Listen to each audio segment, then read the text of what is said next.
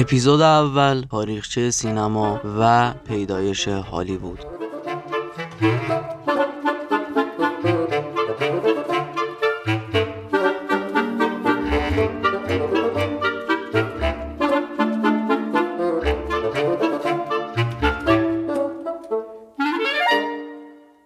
سلام من علی نوروزی هستم. شما شنونده اولین اپیزود از مجموعه پادکست های فیلم بشنو هستید. فیلم بشنو یکی از مجموعه پادکست های زیر مجموعه رادیو ساز. حتما ما رو در شبکه های اجتماعی فالو کنید.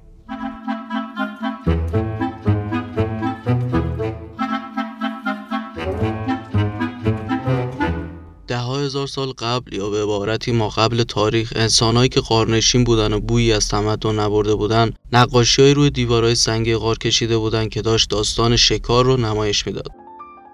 آدما بدون محدودیت تاریخی، جغرافیایی و اجتماعی همیشه نیازمند روایت داستان بودن. شاید این تنها میراثیه که می‌تونه از هر کسی باقی بمونه. و چه قصه گویی بهتر از این که بتونی اونو بدون بیان و نوشتن بلکه با به تصویر کشیدنش انتقال بدی.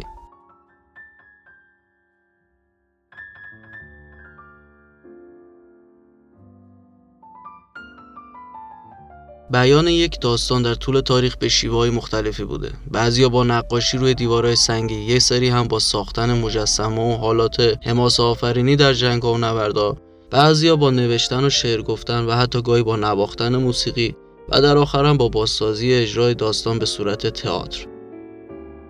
ده هزار سال بعد یعنی سال 1895 تو دو تا نقطه دنیا یعنی فرانسه و آلمان دو تا دو برادر روایت و شیوه داستانگویی و انتقال داستان رو به شکل جذابی تغییر دادن. آگوست لومیر و لوی لومیر در پاریس فرانسه و امیل و مکس اسکلادانوسکی در برلین آلمان وسیله‌هایی ساختن که با اونا می‌شد تصاویر واقعی رو ضبط کرد و نمایش داد. اسم دستگاه برادران لومیر سینماتوگراف و برادران اسکلادانوسکی بایوسکوپ نام داشت. قبل از اینکه بخوایم چیزی در مورد این دو تا دستگاه بگیم ذکر این نکته قابل توجهه. لئون بولی مخترع فرانسوی در سال 1890 سینماتوگراف ساخت. حتی خود ایشون این اسم روی این دستگاه گذاشت و در سال 92 این دستگاه رو ثبت کرد. ولی تو سال 94 دیگه نتونست هزینه های ثبت اختراعش رو بپردازه و برادران لومیر اونو خریدن و از روش همون دستگاهی که گفتیم و ساختن. خود کلمه سینماتوگراف هم از ریشه یونانی گرفته شده که به معنای نوشتن در حرکت است. این دستگاه دو تا کار می‌کرد. به این معنا که اول تصاویر رو ثبت می‌کرد و بعد از اون تصاویر رو نمایش می‌داد و در نقش پروژکتور عمل می‌کرد. اما دستگاه برادران آلمانی یعنی بایوسکوپ فقط برای نمایش تصاویر بود. سال 1879 شخصی به نام ادوارد مایبریج یه مخترع بریتانیایی اولین فیلم پروژکتور رو به نام زوپراکسیسکوپ ساخت. چند سال بعد یعنی سال 88 لوی لوپرنس این دستگاه رو توسعه داد. شیوه کار این دستگاه هم اینجوری بود که یه سری دیسک تصاویر ثابتی داشتن ولی پشت سر هم گرفته شده بودن و داخل یه محفظه میچرخوندن وقتی هم که مخاطب می‌دید بهش حس حرکت کردن تصاویر رو القا می‌کرد. خب بریم سراغ بحث اصلیمون سینماتوگراف تو اون دوران مدتی که این دستگاه دست برادران لومیر بود تونستن یه سری تصاویر رو ضبط کنن. مشهورترین و اولین تصویری هم که ضبط کردن و احتمالا هم شما دیدید کارگران در حال خروج از کارخانه لومیر بود. بعضی هم معتقدن که تولد رسمی سینما با ساختن این فیلمه. برادران لومیر روی هم رفته تونستن 14 تا فیلم بسازن. البته فکرتون نره رو فیلم های بلند و سینمایی. بلندترین فیلمشون به یه دقیقه هم نمی‌رسید. ولی چون برای اون دوران یه چیز جدید بود ملت برای دیدن همین فیلم هم سر و دست میشکندن اما نکته قابل توجه این بود که لومیرا به یه چیز باور داشتن و اون اینکه این فیلم گرفتن و پخش کردنشون برای مردم تا یه جایی اینجوری اقبال عمومی داره و همین نزدیک دیگه محبوبیتش از دست میده و تا فرصت هست بذار بسازیم و یه پولی به جیب بزنیم. La mer qu'on voit danser le long des golfes clairs. A des reflets d'argent la mer. Des reflets changeants sous la pluie. La mer. Au ciel d'été confond ses blancs moutons avec les anges si purs, la mer, bergère d'azur infinie. Je voyais près des étangs ces grands roseaux mouillés. Voyez des oiseaux blancs et ces maisons rouillées. La mer les a bercées le long. 8 دسامبر 1861 توی پاریس فرانسه یعنی یک سال قبل تولد آگوست لومیر و سه سال پیشتر از لوئیس لومیر بچه‌ای به نام ماری جورج ژان ملیس متولد شد. پدرش یک کارگر مهاجر بود که به پاریس اومده بود و برای کفاشی توی کارخونه کار می‌کرد و با مادر جورج هم همونجا آشنا شد و ازدواج کردن و جورج پسر سوم این دو نفر شد. جورج به مدرسه رفت و دوران ابتدایی و متوسطه رو تموم کرد و فارغ تحصیل شد. بعد از اینکه خدمت نظام وظیفش هم انجام داد، پدرشون رو به لندن فرستاد تا توی یه فروشگاه که از دوستاش بود کار کنه. توی لندن جورج یه روز به یه نمایش شعبده باز مشهوری به نام جان نویل ماسکلین رفت. جورج به قدری علاقه من به شعبده بازی شد که این مسئله تا آخر عمرش رو تحت تاثیر قرار داد. سال 1885 جورج به پاریس برگشت و تشکیل خانواده داد و صاحب دو تا فرزند شد. به صورت جدی تردستی و شعبده بازی رو یاد گرفت و اولین نمایش عمومیش رو اجرا کرد. سه سال بعد وقتی که پدر جورج بازنشسته شد جورج سهمیه خودش از کفاشی پدر رو به برادراش فروخت و با پولش تونست یه تماشاخونه رو بخره. در اون اوایل به خاطر تعداد محدود و تکراری بودن نمایش ها کار کاسبی جورج خیلی رونق نداشت. اما با تلاش های فراوونش در طی 9 سال تونست حدود سی تا تردستی جدید که خودش ابدا کرده بود کسب و کارش رو تحولی بده. بعد این تلاشا جورج دیگه خودش نیازی به اجرای مستقیم نمایشاش نداشت و بیشتر شعبده بازای مشهور رو به سالن نمایشش دعوت می‌کرد و خودش پشت صحنه کار می‌کرد. سال 1895 وقتی که فهمید برادران لومیر دوربینایی ساختن که می‌تونن وقایع رو ضبط کنن بلافاصله یک پیشنهاد ده هزار فرانکی رو برای خرید یکی از دوربیناشون داد. اما دو برادر تو اون زمان پیشنهادهای بزرگتر از این داشتن. ولی دنبال فروش نبودن و می‌خواستن انحصار و دست خودشون باشه. جورج اما ناامید نشد و تصمیم گرفت برای خودش یه دوربین بسازه. با کمک دو نفر دیگه تونستن یه دوربین بسازن ولی آنچنان خوب از آب در نیومد. دسترسی به فیلم های خام هم یه موزل دیگه بود. با هزار تا دردسر تونست از لندن فیلم خام بگیره و اولین فیلمش رو تونست بسازه. وقتی می‌خواست فیلمش رو نمایش بده دوربین و پروژکتور آهنین و اون چنان صدایی می‌داد که خود جورج می‌گفت شبیه صدای مسلسل بود. وقتی جورج دید اینجوره دست از پادراستر برگشت پیش لومیرا و تونست ازشون یه دوربین بخره. یک سال بعد یعنی سال 96 تونست اولین فیلم های خودش رو بسازه. تو این مدت لومیرا و جورج سر نمایش فیلم با هم رقابت شدیدی داشتن. لومیرا فیلم های مستند و معمولی خودشون رو داشتن و ملیس دنبال ابداعات و نمایش تردستی های جالب تو فیلماش بود. تفاوت فکری بزرگ بین اینها یعنی لومیر و جورج هم این بود که قبلا گفتیم لومیرا این فیلمسازی و منقضی می‌دونستن ولی جورج این کار رو یه پروژه بزرگ و عظیم می‌دونست. می‌دونست که با خلاقیت و چیزهای جدید میشه کارهای زیادی انجام داد. یک گریز بزنیم به هفت سال قبلتر یعنی سال 1889 در اون سر دنیا یعنی آمریکا. یه شخص شناخته شده و مشهور به نام توماس ادیسون توی شرکت خودش یکی از کارمنداش یه دستگاه اختراع کرد که شبیه ماشین شهر فرنگ خودمون بود. ولی چون این دستگاه قابل استفاده برای یه نفر بود خیلی محبوب نشد و ادیسون هم دیگه نتونست یه دستگاه به خوبی فیلم پروژکتوری که برادران لومیر داشتن بسازه. ادیسون تلاشایی کرد تا دستگاه رو بسازه و حتی اختراعش رو به اسم خودش هم ثبت کنه ولی در آخر شکست می‌خوره.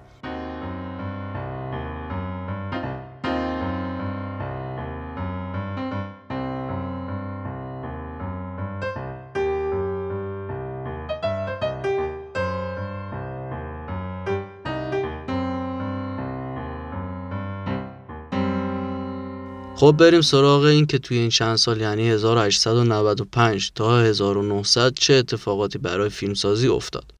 همونطور که گفتیم برادران لومیر 14 تا فیلم ساختن که تماما مستند و رئال بودن و البته یک سری تنز پردازی ها هم در این فیلم ها بود اما جورج علاوه بر سینمای مستند و کمدی تونست فیلم های علمی تخیلی و فانتزی هم بسازه فیلم های مشهور سفری به ماه و سفر غیر ممکن فانتزی و علمی تخیلی محسوب میشن. جورج با ساخت فیلم ملک شیطان هم تونست بنیانگذار سینمای وحشت بشه. جورج برای سینما کارهای زیادی انجام داد و تونست اولین کسی باشه که از جلوه های ویژه استفاده بکنه. dissolve، time lapse و نورپردازی های چندگانه هم جزو خلاقیت های جورج هست. stop trick یا همون تکنیک جابجایی و تبدیل همونطور که خود جورج گفته به صورت اتفاقی و ناخواسته در هنگام ضبط فیلم تونسته کشف کنه. طبق شواهد ملیس 531 فیلم ساخت که البته بینشون فیلم های تبلیغاتی هم دیده میشه اما تنها حدود 200 تای اون فیلم ها الان هست و بقیه از بین رفتن کسایی هم که علاقه به زندگی ملیس دارن می‌تونن فیلم هوگو به کارگردانی مارتین اسکورسیزی که درباره سالهای آخر زندگی جورج هست رو تماشا کنن و لذت ببرن توی این مدت که اولین فیلم ها ساخته شدن و اقبال عمومی زیاد شد کم کم کشورهای پیشرفته متوجه این تکنولوژی عظیم می شدن. لومیر ملیس در فرانسه، اسکلادانوسکیا توی آلمان، ادیسون در آمریکا و جیمز ویلیامسون در انگلیس همه دنبال ایده هایی میگشتن که بتونن این اختراع بزرگ رو تکامل بدن و اسم و رسمی به پا کنن. 21 آوریل 1870 توی یکی از شهرهای ایالت پنسیلوانیای آمریکا پسری به دنیا آمد که کسی فکرشو نمی‌کرد یه روزی این بچه بتونه بزرگترین صنعت پولساز دنیا رو پایه‌گذاری بکنه. ادوین استنتون پورتر یک مهندس برق و البته بعدا فروشنده و نمایش دهنده فیلم به خاطر علاقه که به فیلم و دورین داشت به عنوان دستیار ادیسون انتخاب شد و با توماس شروع به فیلم سازی کرد. پورتر از همون اول به دنبال ایده های نو خلاقیت در کار بود. ذهن جوال و غیر منفعل باعث ساختن کارهایی شد که اون از سایر فیلم سازهای هم دوره خودش جدا کنه. ادوین اولین کسی است که سینما رو از معیارهای تئاتر جدا کرد و تونست اولین فیلم وسترن تاریخ سینما رو در سال 1903 به نام سرقت بزرگ قطار بسازه. در این فیلم برای اولین بار از برش و تدوین استفاده شده بود.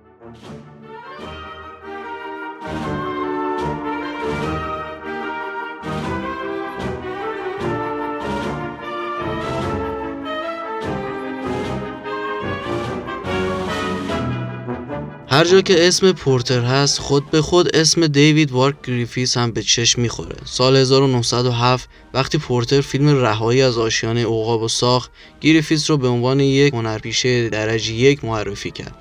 گریفیس در ابتدا علاقه به نویسندگی داشت ولی آنچنان موفقیتی کسب نکرد.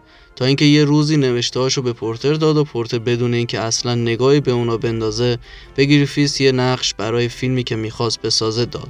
بعد از بازی در این فیلم ها گریفیس کم کم مشهور شد و شروع کرد به فیلم سازی در سال 1912 استدیو بیوگراف رو ساخت. ماجرای دالی اولین فیلم او که مشخص شد دیوید دارای تفکرات نژادپرستانه رو ساخت. سال 1915 گریفیس اولین فیلم بلند خودش به نام تولد یک ملت که 133 دقیقه بود و پر بود از تکنیک های جدید سینمایی رو ساخت. تولد یک ملت هم با محتوای نژادپرستانه که داشت به دنیا نشون داد که یه فیلم تا چه اندازه می‌تونه بر جریانات اجتماعی تاثیر بذاره. چرا که بعد این فیلم اعتراضات و اغتشاشات زیادی در سطح آمریکا پدیدار شد. بعد از اعتراضات رنگین پوستان به این فیلم گریفیس فیلم تعصب رو ساخت. اگرچه که این فیلم هم یکی از شاهکارهای بزرگ سینمای صامت است ولی موفقیت مالی نداشت و گریفیس رو تا مرز ورشکستگی کشون بعد از این ورشکستگی گریفیس با جمع کردن تعدادی از بازیگران به نام اون زمان از استودیو بیوگراف خارج شد و استودیو یونایتد آرتیست رو ساخت. یکی از چهار عضو استودیو یونایتد آرتیست سر چارلز اسپنسر چاپلین یا همون چارلی چاپلین بزرگ بود. اولین و آخرین یهودی که با اینکه با گذاشتن سیبیل مسواکی برای مسخره کردن هیتلر بود هیتلر بازم اون رو دوست داشت و به فیلماش علاقه داشت.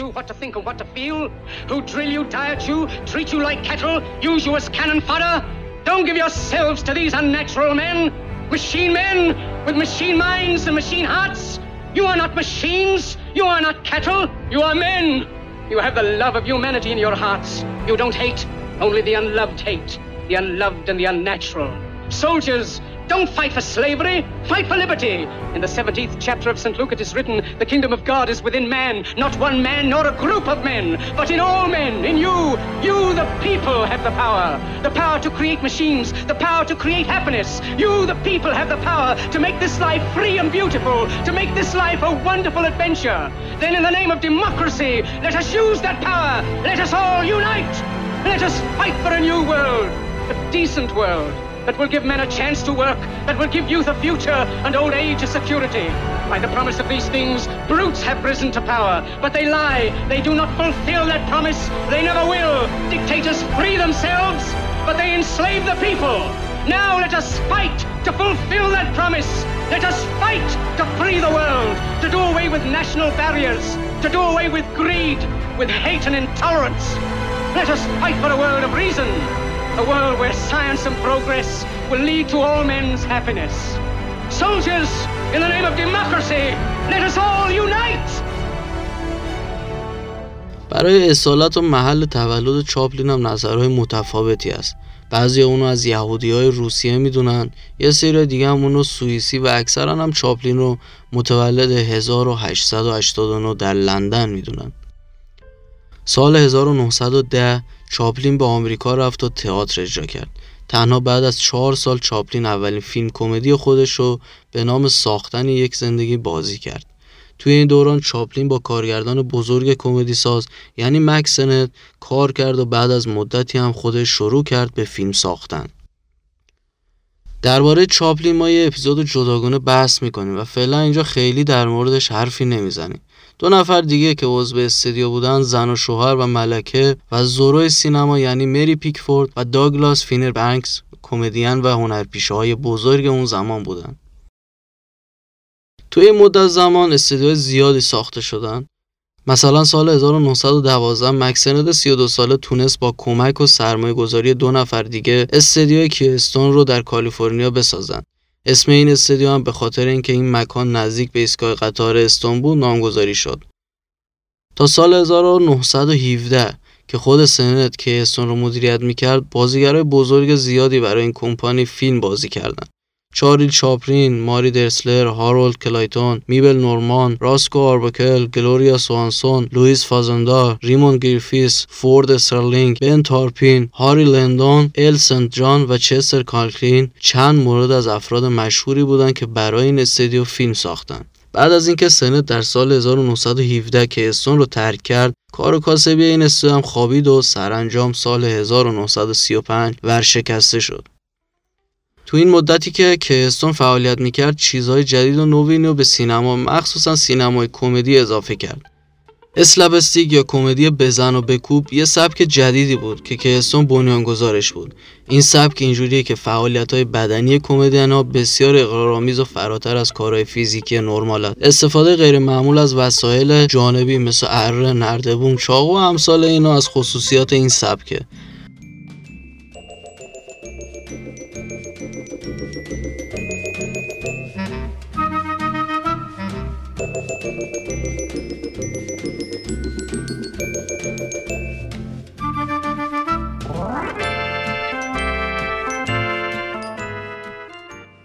بچه تصمیه اسلپستیک هم داستان جالبی داره. اسلپستیک یا همون چوب سیلی دو قطعه چوب بوده که کمدین ها تو تئاتر و مخصوصا نمایش های عروسکی تو قرن 16 میلادی تو ایتالیا از این چوب ها استفاده می‌کردن. وقتی این دوتا چوب رو به هم می‌زدن صدای سیلی می‌داد و وقتی بازیگران می‌خواستن به هم ضربه بزنن از این وسیله استفاده می‌کردن تا ضربه با این صدا تشدید بشه و تماشاچی این بهشون نقاب بشه که ضربه سختی وارد شده. شکسپیر نویس بزرگ تمام دوران هم از این اسلپستیک تو نمایشنامه‌هاش استفاده کرده. اگر اطلاعات بیشتری از این سبک می‌خواید می‌تونید زندگی فردریک جان وسکات یا همون هنری کارنو مشهور و استاد چاپلین در تئاتر رو مطالعه کنید و لذت ببرید.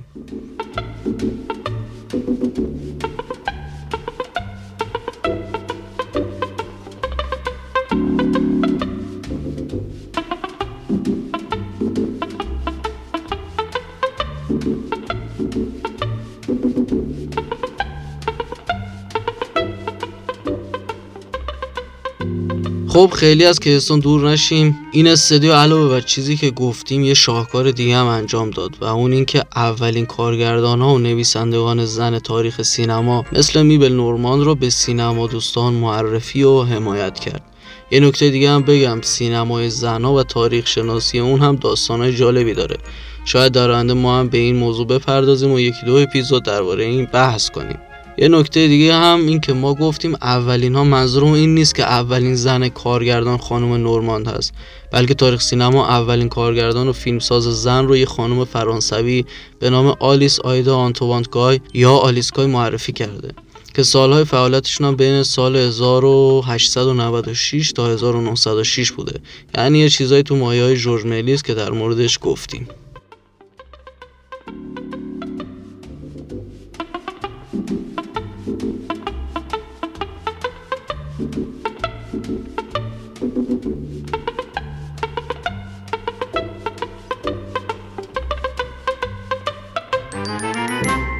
کسایی که اطلاعات تاریخیشون از سینما خوبه با شنیدن اسم میبل نورماند باید به یاد کارگردان و بازیگر مشهور و البته پرسر صدا و پرحاشیه اون زمان یعنی ویلیام دزموند تیلور بیفتند اتفاقاتی که بین این دو نفر افتاد و سرگذشت تلخ دزموند رو هم اگر دوست داشتید می‌تونید بعدا مطالعه کنید.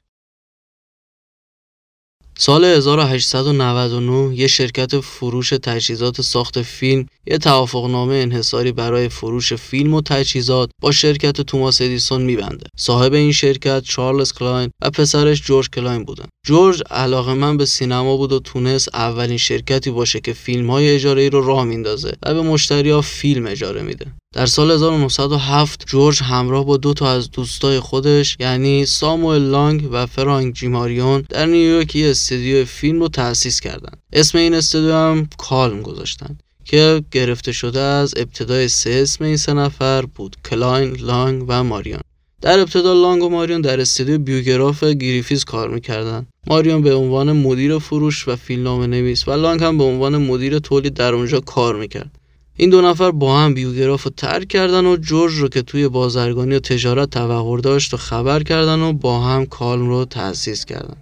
این استودیو اولین کمپانی بود که در خارج از آمریکا فیلم ساخت. در سال 1910 در ایرلند و دو سال بعد در فلسطین فیلم ساختند. اونا تونستن اولین فیلم درباره مسیح رو بسازن. از گهواره تا صلیب از مهمترین و اولین فیلم های بلند سامت درباره زندگی حضرت مسیح می باشه.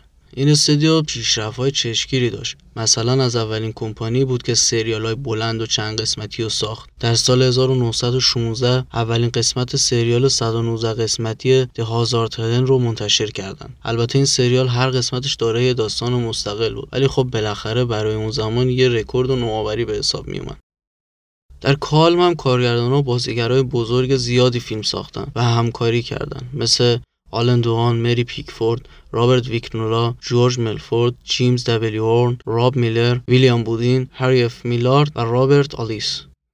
استودیو کالم بعد از ساخت حدود 1500 تا فیلم سینمایی و غیره به استودیو ویتاگراف فروخته شد.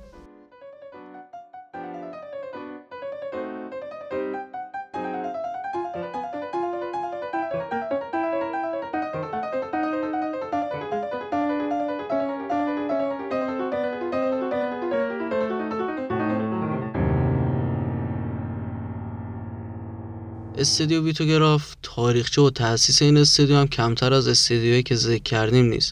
ولی یک تفاوت عمده و بزرگ که با سایر استودیوها داره اونم اینه که برنامه های بلند مدتی داشتن و به فکر درآمدزایی و فیلم های بنجور ساختن نبودن به عبارتی.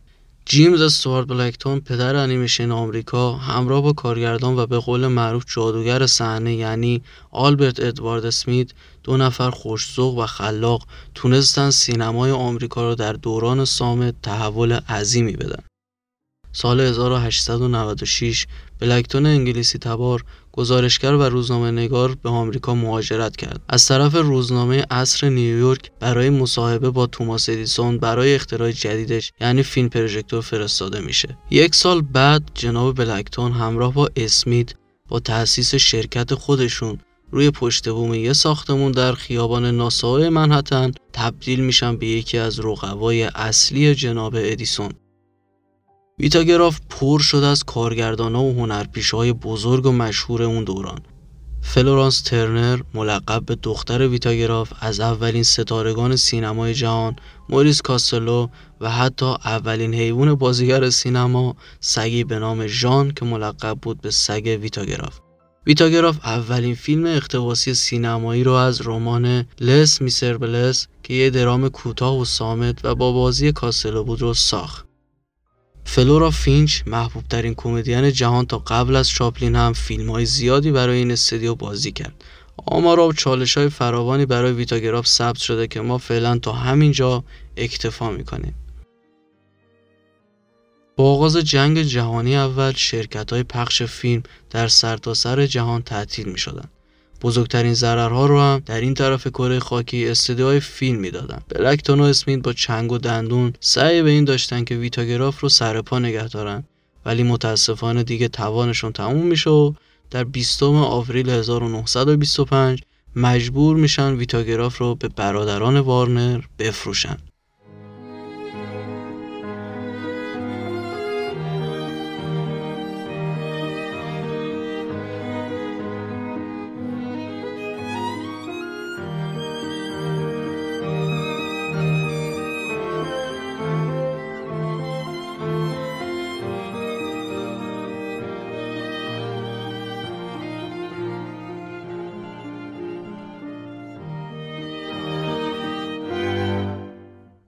Famous Players فیلم در سال 1912 توسط یک سرمایه گذار مجارستانی به نام آدولف زوکور بنا نهاده شد. آدولف با شعار بازیگران مشهور در نمایش های معروف تونست فیلم های جذابی برای مهاجران و طبقه کارگر بسازه. تا سال 1916 آدولف تونست دو کمپانی دیگه که اسمشون هم Famous Player بودن و با هم ادغام بکنه و کمپانی پارامونت پیکچرز معروف رو تأسیس بکنه مری پیکفورد، مارگریت کلارک، پاول فردریک، داگلاس فیربنکس، گلوریا سوانسون، رودولف والنتینو و بسیار دیگه از هنرمندای معروف در پارامونت پیکچرز شروع به فیلمسازی کردند.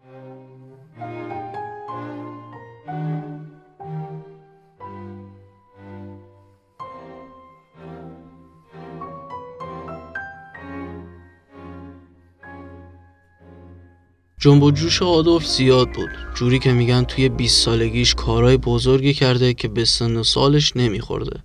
مثلا تأسیس کمپانی تئاتر پابلسکس استدیوهای تولیدی در شهرهای آستوریا نیویورک و کالیفرنیا و بسیاری دیگر کارهای دیگر رو تو سن 20 سالگیش انجام داده.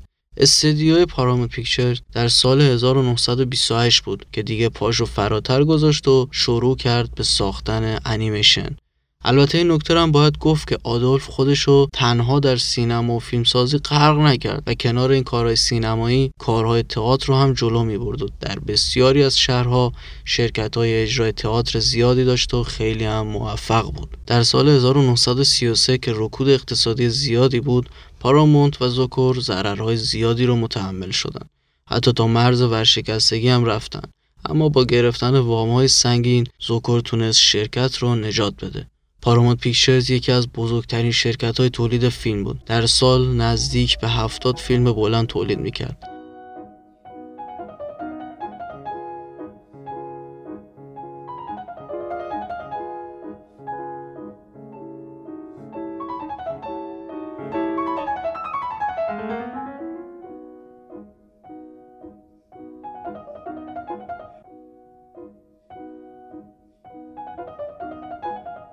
خب بهتره که پرونده زوکور و پارامونت رو اینجا ببندیم و بریم سراغ استدیو بعدی یعنی یونیورسال پیکچرز.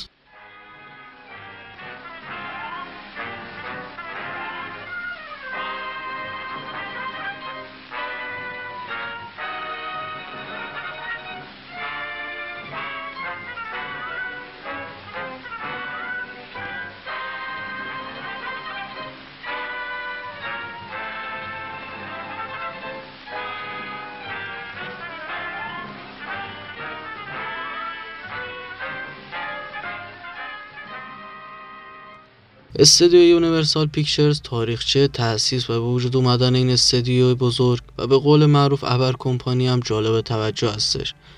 سال 1905 یه بوتیکدار و فروشنده لباس آلمانی تبار به نام کارل لمله و دوستش روبرت کوکران وقتی داشتن برای فروشگاه لباسشون دنبال مکان میگشتن به طور تصادفی یه صفی از ملت رو می‌بینن که منتظرن نوبتشون بشه و برن فیلم ببینن. کارل با دیدن این صحنه یکم فکر می‌کنه و میگه کار لباس فروشی چیه؟ بریم دنبال همین کار. وقتی اولین سالن رو گرفتن در عرض یک ماه سرمایهشون برگشت و رفتن سراغ خرید سالن دیگه. اسم کمپانی خودشون رو هم وایت فرانت گذاشتن و کار و کاسبی این دو نفر جوری بود که طی چهار سال تبدیل شدن به یکی از بزرگترین پخش کننده های فیلم. اما این وسط یه مشکل اساسی وجود داشت و اونم این که این کمپانی فقط پخش کننده فیلم بود و سازنده کسی نبود جز جناب ادیسون. یه سری اتفاقات و دعوای حقوقی و قضایی بین ادیسون و وایت فرانس صورت گرفت تا اینکه خودشون شروع می‌کنن به تولید و ساخت فیلم. در اون اول هم کمپانی رو به نام IMP یا Independent Motion Picture به معنای کمپانی مستقل تصاویر متحرک شروع کردن. یه کار عامه پسند و جالب توجه هم که انجام دادن این بود که اومدن تیتراژ رو به فیلم ها اضافه کردن. این کار خیلی روی توجه هنرپیشه و کارگردان ها تاثیر گذاشت. چرا که بقیه کمپانی ها این کار رو نمی‌کردن و معمولا عوامل گمنام میموندن و این کار باعث شهرت اونا می‌شد. پس در نتیجه بازیگر رو با رغبت هرچه تمومتر برای این کمپانی فیلم می ساختن.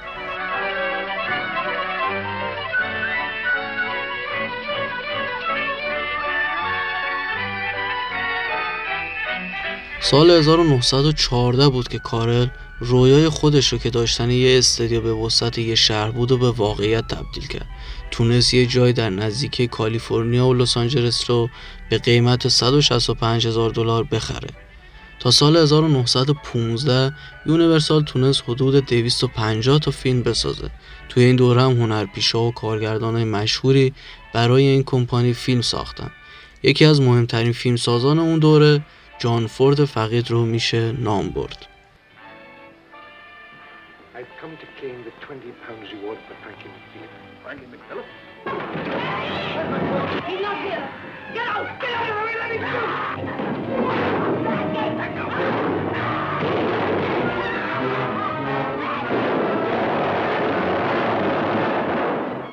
یونیورسال کمپانی بزرگی است. در دهه‌های مختلف فیلم های بزرگی ساخته.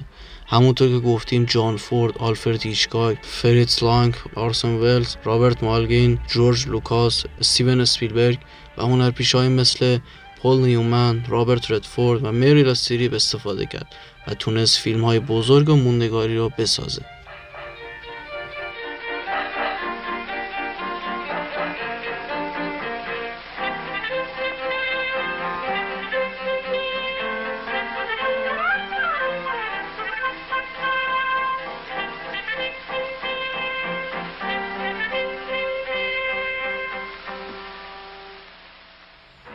اگه بخوایم تمام و کمال درباره استدیو و تاریخچه های فیلمسازی حرف بزنیم حالا حالا تمومی نداره. در اون سالا استدیو بزرگ دیگه هم بودن که بعضی رو نام بردیم و خیلی های دیگر رو از قلم انداختیم.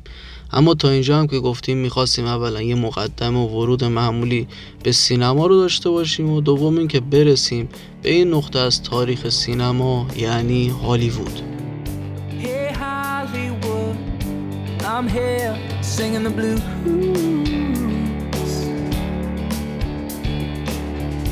We lost someone, someone way too soon. And don't you say those words, all I want to do is hear me. Can you hear me? Don't you say those words. All I want to do is hear me. Can you hear me?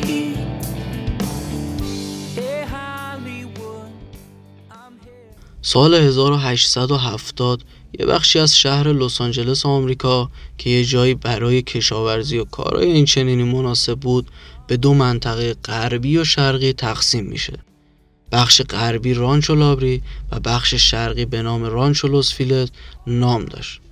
16 سال بعد یه آقایی به نام هاروی ویلکاکس و همسرشون بخش غربی این منطقه رو خریداری کردن و اسم خودشون رو رو اون منطقه گذاشتن. یک روز این آقا با خانومشون توی قطار در حال سفر بودن که به صورت تصادفی با یه خانومی هم صحبت میشن. این خانم در فلوریدا یه خونه ای داشت که اسمشو گذاشته بود هالیوود. هاروی با شنیدن این اسم خیلی علاقه من میشه و اسم زمیناشو اسم خونه اون خانم می‌ذاره. معنای لغوی هالیوود هم مشخصه. چوب مقدس. که به چوبای جادویی میگن. البته به چوب عصای حضرت مسیح هم چوب مقدس میگن. سال 1907 با ورود و آغاز فیلمسازی در آمریکا شرکت ها و فیلمسازایی هم که نام بردیم از این منطقه خوششون میاد. و این منطقه میشه یک لوکیشن بکر و زیبا برای تصویربرداری و حتی سکونت و موندگاری کمپانیا. تا سال 1912 نزدیک 15 تا استودیو در این منطقه ساخته شد. کم کم منطقه هالیوود پر شد از ساختمان های فیلمسازی و فروشگاه ها و رستوران ها. هالیوود کم کم حالا دیگه شده و نماد و سمبل فیلمسازی و سینمای آمریکا. سال 1923 نماد هالیوود که به احتمال خیلی زیاد همه دیده باشید رو در ورودی شهر نصب کردن یه بیلبورد بزرگ که از 4000 تا لامپ متوسط تشکیل شده. اولین فیلمی که در هالیوود ساخته شده و به قولی تماما هالیوودی بود در سال 1914 به نام مرد زن نما بود. اینکه گفتم تمام هالیوودی به خاطر اینه که هالیوود تمام امکانات از جمله تدوین و تصویربرداری و هر چیزی که ساخت یک فیلم نیاز داره رو در ساخت فیلم دخیل کرده بود. از یک تاریخی به بعد حتی هنرپیشه و فیلمسازان در گوشه و کنار هالیوود خونه ساختن و همونجا زندگی کردن. اگه بخوایم فیلمسازی در هالیوود رو تقسیم بندی کنیم به چهار دسته می‌رسیم. دوره فیلم های سامت سینمای کلاسیک هالیوود هالیوود جدید دوره معاصر و دههای بعد تا به امروز. ما از تمام این دوره حرف می‌زنیم اما گاهی یک در میون سعی می‌کنیم سینمای سایر کشورها هم بررسی کنیم. ممنون که تا اینجا همراه ما بودید. امیدوارم این قسمت خوشتون اومده باشه. لطفا اگه نقد و نظری دارید حتما به ما ارسال کنید. ما رو تو شبکه های اجتماعی دنبال کنید تا از آخرین برنامه هم با خبر باشید. آیدی این اینستاگراممون استدیو سوها یک هستش. ما رو تو توییتر هم می‌تونید دنبال کنید. تو توییتر آیدیمون فیلم بشنو هست. به همین اسم پادکستمون. لطفا حتما ما رو فالو کنید تا ما هم انگیزه بگیریم و بتونیم کارا رو ادامه بدیم. ممنون یا حق.